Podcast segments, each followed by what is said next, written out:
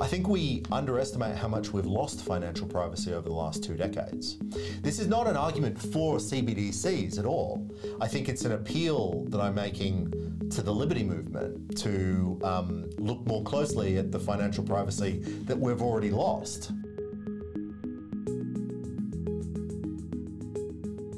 Welcome to the IEA podcast. My name is Matthew Lesh and I'm the head of public policy here at the IEA. Each week, this podcast asks a tantalising public policy question to a top political and economic thinker. Today's question Would a central bank digital currency threaten freedom? To discuss this topic of central bank digital currencies and the latest from the world of blockchain, I'm very delighted to be joined by Dr. Chris Berg. Chris is the co-founder of the RMIT Blockchain Innovation Hub. He's also the former policy director himself of a Melbourne-based free market think tank called the Institute of Public Affairs, where Chris and I used to be colleagues. He's also the author of 11 books, including uh, a range of topics on overregulation uh, and economic freedom. Chris, let's start with the basics here, I think. Um, what is a, a, digital currency when we, when we talk about this, and, and how does it really differ from the usual currency that people have in their bank accounts or uh, carry in their wallets? Yeah, th thanks for having me, Matthew. Um, so, look, you're right. I mean, we have digital currencies already. Um, you could even argue that um, we have central bank digital currencies because uh, the the private banks they settle on the uh, on the central bank's digital ledger. A central bank digital currency is, um, in that sense, a, central, a CBDC is an evolution from where we are. Um, on the other hand, though, a central bank digital currency gives central banks a degree of um, a, a, new architecture on which to do wholesale settlement and potentially even retail payment systems that could connect possibly to the rest of the crypto economy or certainly could connect to other cryptocurrencies or private blockchains. And that's why some central banks are interested in it. But there are, there are some interesting challenges with that.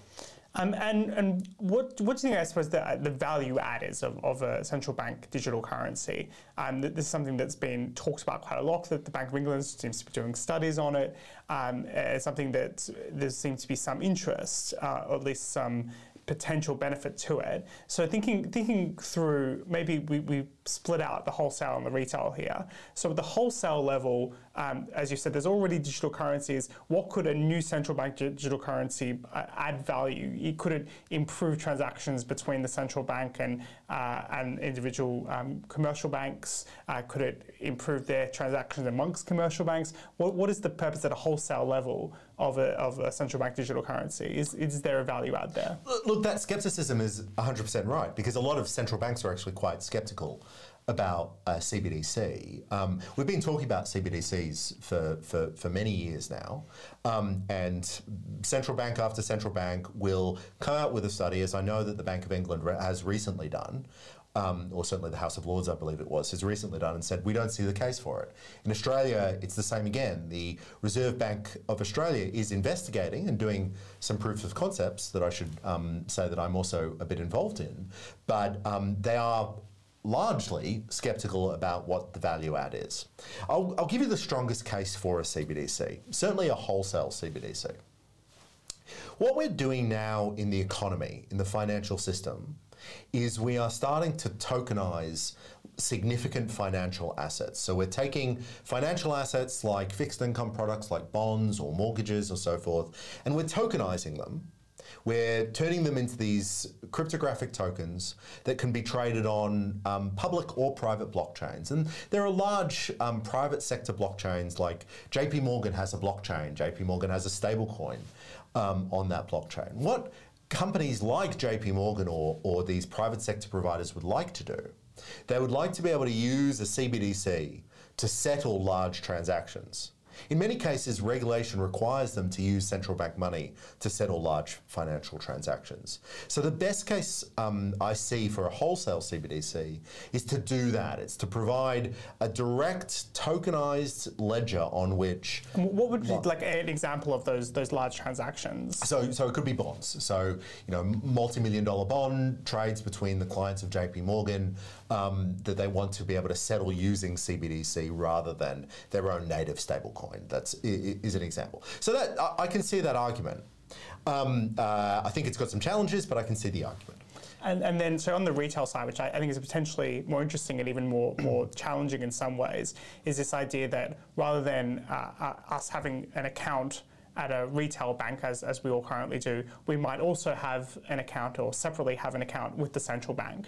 Uh, and, and that would be cutting out the intermediary, maybe lower the transaction costs? Would that be the case for it? What, what could we, what could I get out of a retail uh, central bank digital currency? Look, in a country like Australia or the United Kingdom, probably not much. We've got fantastic payment system, um, and if we were to have a central bank retail digital currency, we would not be materially adding to the quality of that payment system, but we would also be nationalising the payment system entirely. So it's got some pretty bad negatives. Literally, literally, there would no longer be banks. There would just there would no longer be banks as we know them. There would just be one central bank. We'd all be transaction. Yeah, look, look, there might be, but in, in in countries like Australia for, for for decades now, there've always been people in politics who've said, wouldn't it be good if we could have direct bank uh, direct accounts with the central bank um, to challenge the power of the private banks and those sorts of things. Um, now, this a, a, retail CBDC might allow that to happen, but it's also one of the reasons I'm very sceptical. Well, well indeed, I th- it's going to occur. I think uh, many people listening, watching, will have this immediate thought: Hold on, we're going to start banking with the state. What, what does that mean? Does that mean the state able to track all of our transactions? Does it mean them being able to limit how but we spend our money? So, so all those negative things, but also one of the reasons the central bank doesn't want this central banks don't want to provide to retail. They don't want to deal with customer service. They don't, all this sorts of stuff. That, yeah. You, so um, yeah, privacy, liberty, all these things that are very dear to my heart as an old um, uh, free marketeer. But also, you know, the central banks don't don't love that idea. So I don't think a retail CBDC is really particularly on the cards, certainly at this stage. Um, I, I, think it's just worth unpacking a little bit more some of the potential kind of, I suppose, dystopian implications of it. So something that comes to mind, for example, might be the government, if you get a payment from the government, them telling you how they you can spend your money. Uh, if you in future, the government, you know, we get back to the world of, of negative interest rates. Perhaps, you know, they, they, the money in our account will slowly go down over time in order to encourage us to spend money. Uh, what, what do you think could be some of the, I suppose, the implications on that land, on that side, as well as, I guess, suppose, the privacy implications of the government tracking or having direct access to track it? Yeah, so um, it, it's a good question. I, I, guess when I think about this, I, I, when when we think about the we free marketeers, civil libertarians, think about the risk of a CBDC to financial freedom and financial privacy. I think we are understating the damage that has already been done to our financial liberties. Um, I don't really see that a CBDC certainly, with the exception of some very marginal things, would give the government much more power than it already has. Um, the government has near absolute power to surveil our bank accounts. Um, in Australia, I can certainly talk about um, it, precisely the scenario that you spelt out before. If you get a government payment, then um, uh, they called it the cashless welfare card. They would prevent you from using um, uh, your welfare on uh, on non-approved things. Um, that seems to be on the way out, but that's that's been public policy for for many years. Um, on the financial privacy perspective, I think we underestimate how much we've lost financial privacy over the last two decades. This is not an argument for CBDCs at all. I think it's an appeal that I'm making to the liberty movement to um, look more closely at the financial privacy that we've already lost um, and, and for us to focus much more on that. Um, uh, yeah, I, I, the, the, other, the other major aspect to that that I'll also raise is the question of cash. Cash is the most anonymous payment system that we have. Um, there are a lot of people arguing that cash should be replaced for for privacy reasons. They're worried about too much privacy. Some people worry about too much privacy. um, I mean, usually what they're worried about, of course, is criminal behavior. Okay, I mean, yeah, but, but terrorist. But there's some people who think we're all criminals. Um, uh, uh, but uh, as well as if we got rid of cash, then um, you know we could have those negative interest rates that, you, that you're referring to as well. Um, again, these are all it's sort of orthogonal to the CBDC question because if we got rid of cash we the government could act through our bank accounts through um, uh, through the central bank itself already. Um, so in a funny way, I think the the, uh, the the case for CBDC is not necessarily strong, but it's not.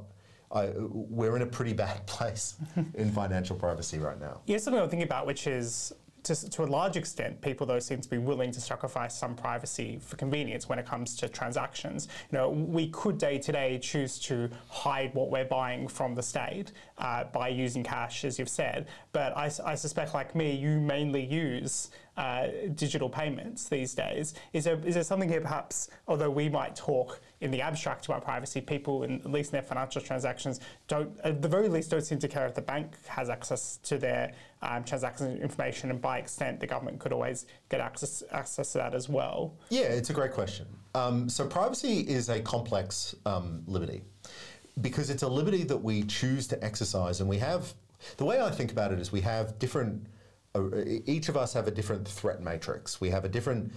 Uh, I want to hide some things from some people, but not everything from every person. I might want to hide something from colleagues or um, an employer that I'm willing to share with my family. On the other hand, I might want to not share stuff with my family that um, uh, I'm not sure I can think of something I don't want to share with my family, but do want to share with my employer. but be careful, they might be watching this. There'll be questions to be asked. Um, uh, but you know, there there are certain things that um, you know we we we try to protect our family for, even if it's as simple as closing the door to the toilet, right? So so we make these different decisions about what we're willing to share based on what do we think the risks of um, that that that knowledge or that information being shared are. Um, I think most people, you're right. Most people don't care that you bought bananas from the shops, and they don't care about sharing that information with the bank.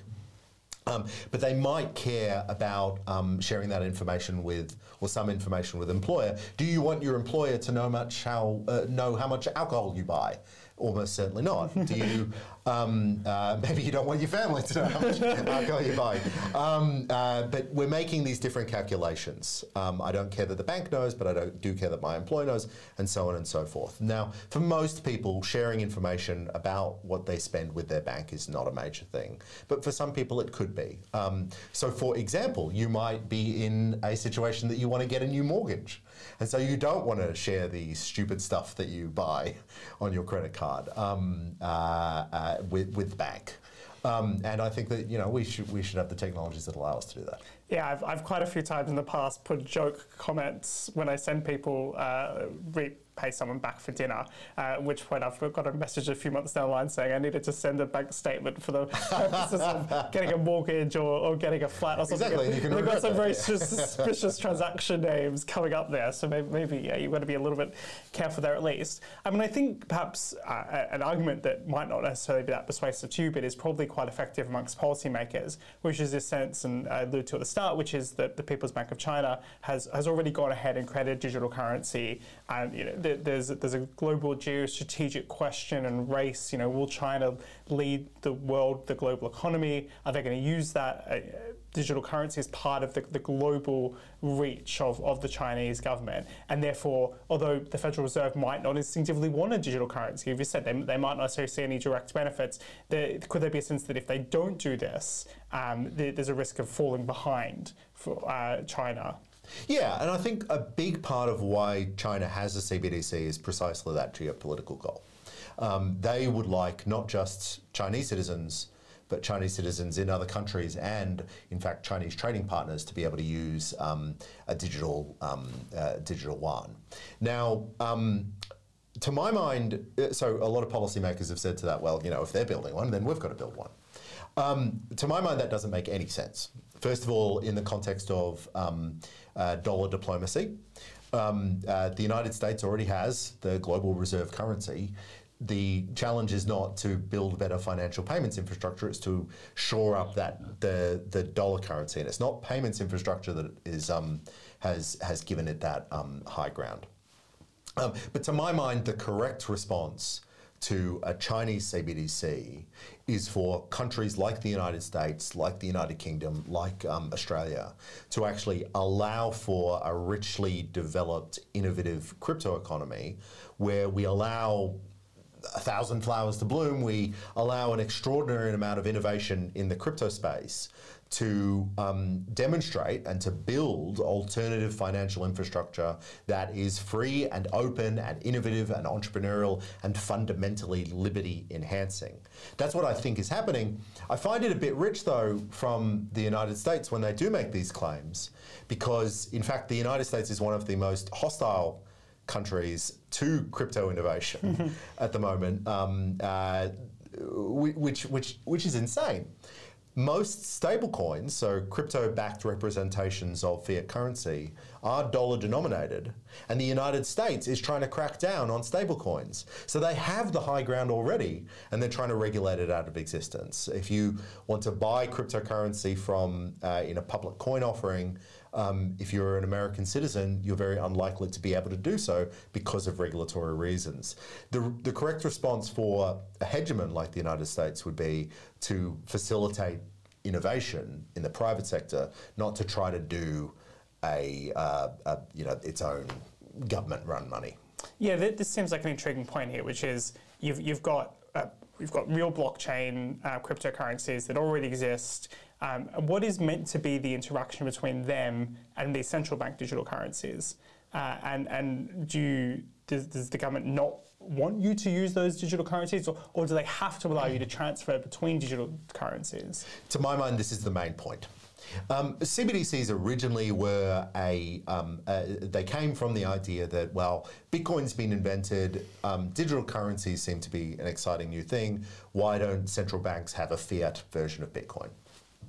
Um, however, as we've discussed, there's a lot of central banks that are really unsure about why you would do it. To my mind, the only reason to have a central bank digital currency, the, the strongest case for it, is to allow, uh, is so that it can interoperate with other blockchains, other assets, other um, tokens, those JP Morgan tokens that I was talking about, or public blockchains like Ethereum or Bitcoin, um, or Solana or Cosmos or, or what have you.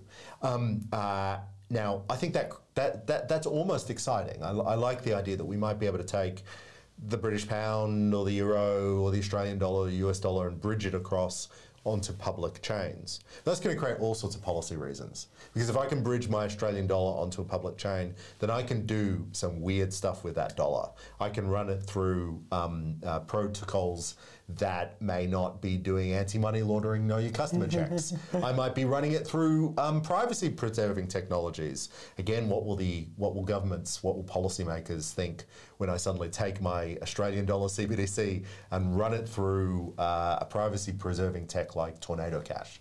the recently um, uh, the recently sanctioned Tornado Cash. Um, that uh, that's going to be a huge public policy problem, which is why I'm uh, I, I, I think we're understating the difficulties that we're going to have in building CBDCs. Because once you've got this, once you can bridge assets onto other chains, then sort of all hell breaks loose.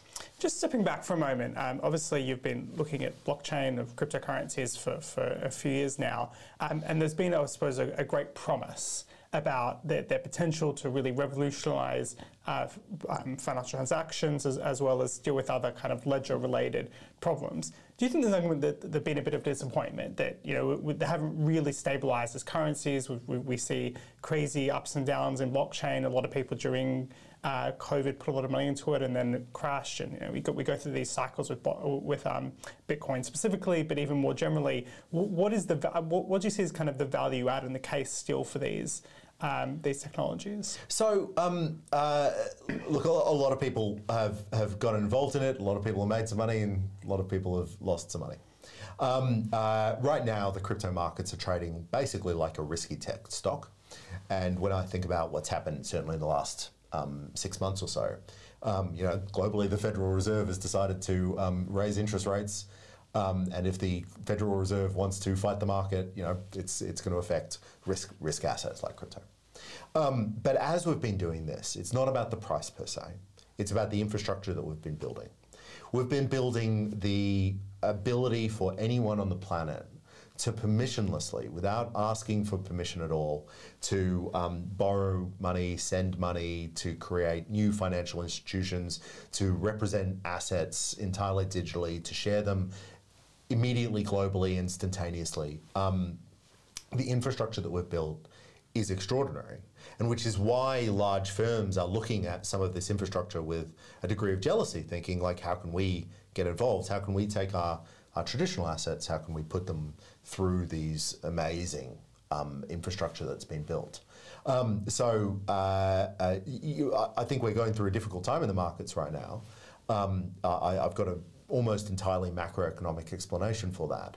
But it is hiding the fact that we've just had this incredible explosion of innovation um, uh, around the infrastructure of the financial system.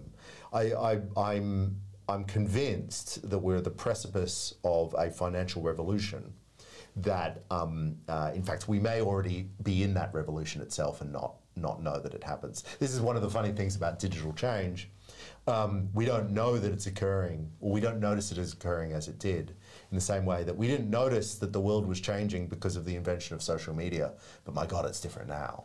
I think that's the case for the financial system too. And how, how do you think it is changing the financial system? What, what does that mean, I guess, suppose, for, for liberty and, and, and freedom uh, as, as something that uh, we're quite interested in maximising here? So we're worried central bank digital currency is not great for liberty and freedom, but are the underlying technologies um, going to deliver us something that we, do, we don't otherwise have. Absolutely. It's access. It's access. Right now, we have a financial regulatory system or financial system that's wildly overregulated that prevents a lot of people getting access to really basic products and services. So there are the unbanked people in the developed world, uh, sorry, developing world, but there's also people who are unable to access you know, borrowing and lending systems because they might not have high quality credit. They might not have um, uh, they not might not have high quality technology infrastructure that allows them to access the traditional financial sector.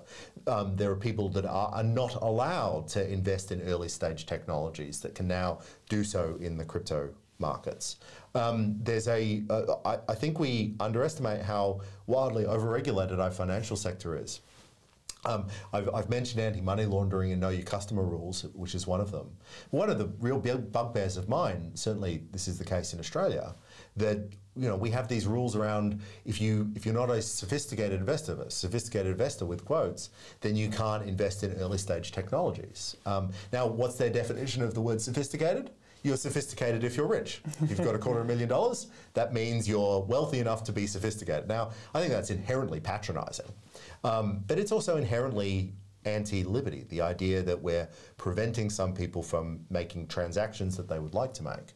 Um, uh, crypto, uh, uh there's a saying in crypto, crypto solves this, and, um, and it does.